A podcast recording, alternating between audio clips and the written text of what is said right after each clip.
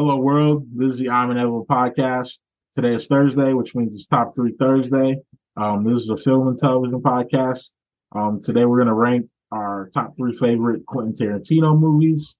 Chase, what's up? What's up, brother? Hola, amigo.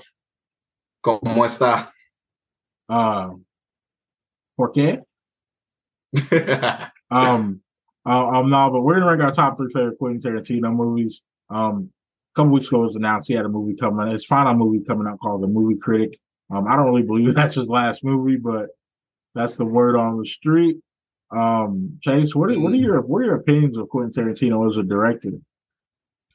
I mean, he's definitely a GOAT. It took me a while to appreciate his brand of creativity, but he's got more hits than misses from the ones I've seen.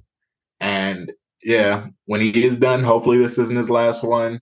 He's definitely going to go down as one of the best of like his generation, 90s, 2000s, you know? I agree, man. Like his percentage has to be like the best ever for any director because like he has a lot of great movies, but he hasn't directed that many movies. Like he's only directed like 10 movies. And to me, like at least 8 of them are like A type movies. So he's got his amount of hits is pretty high, even though he hasn't directed a lot of movies. I love his directing style, man. Like I think he kind of started a trend, man. Like with like the vulgar language and violence. Like every movie he has seems like there's gonna be a lot of freaking blood, you know. Yeah, a lot of vulgar cursing. I think he goes a little too hard with the N-word in some of these movies, but agreed. I'll get to that later with one of my choices. Yeah, Jake, you want to go first with your number 3 Quentin Tarantino movie? Well, before I get into number 3, honorable mention for me, because it did make my list, Inglorious Bastards. I wanted to put it on here, but like I said, this man's got more hits than misses. But yeah, anytime you have a movie focused on fucking up Nazis, you've got my attention. So he did his thing with that one. But number 3 for me includes someone who was in my honorable mention, Once Upon a Time in Hollywood. Very fire movie. Love the concept. The fact that it was based on shit that was actually going on in Hollywood is dope. So like, for him to really be calling out whichever director that was or whomever with that story, like that was a ballsy move, but it's Quentin Tarantino. This is what he does. He makes a living off of it. So yeah, that one was phenomenal to me.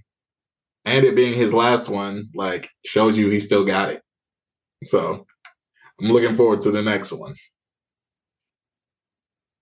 Yeah, great movie. Didn't make my list, but it's a great movie. Number 3 for me was Reservoir Dogs, which is actually his first movie, and I contend that this was like a top 3 greatest first movie for any director. You know, nobody really knew who he was at the time when this movie came out, but you know, I don't know, man. Like to me, this movie was kind of like a trendsetter when it comes to like the crime and the heist movies. Like it wasn't the first one, man, but some of the stuff he did in it is great. You know, it's a great cast. You know, Harvey Keitel, Tim Roth, you know, I think Steve Buscemi's in this movie, which I always admired Quentin Tarantino for going back to like actors and other movies. Like he it seems like he works the same people, and I always admired that. Yeah, I want to give this movie some love with it being his first movie. And like this movie came out when I was a baby, so I don't remember it in the moment or anything. But you know, I've always had admiration for Reservoir Dogs. Hey, you know greatness when you see it. Shit, for sure. I'll go next for number 2. Number 2 for me is Kill Bill Volume 1.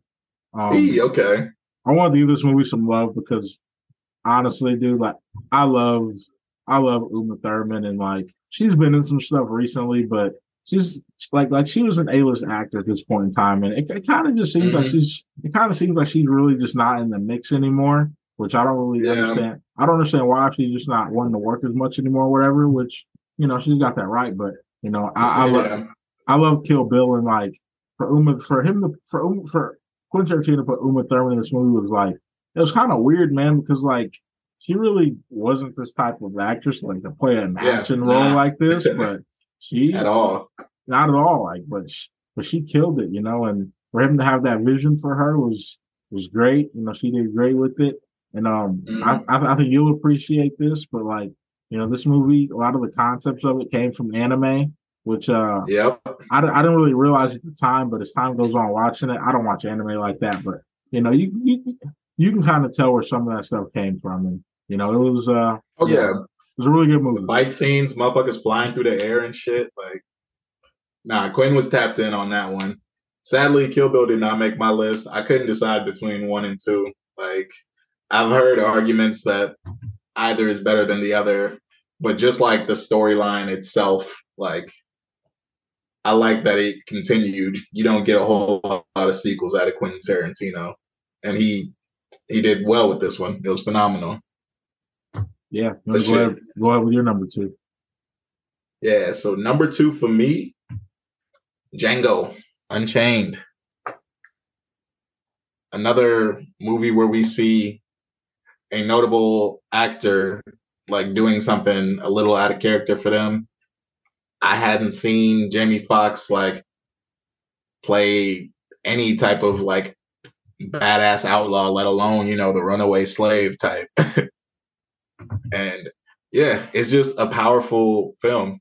Like, it shows the atrocities, the bullshit going on during the slavery period, but also the black people ended up winning, you know? It was a feel-good story with as much fuck shit as was going on in it.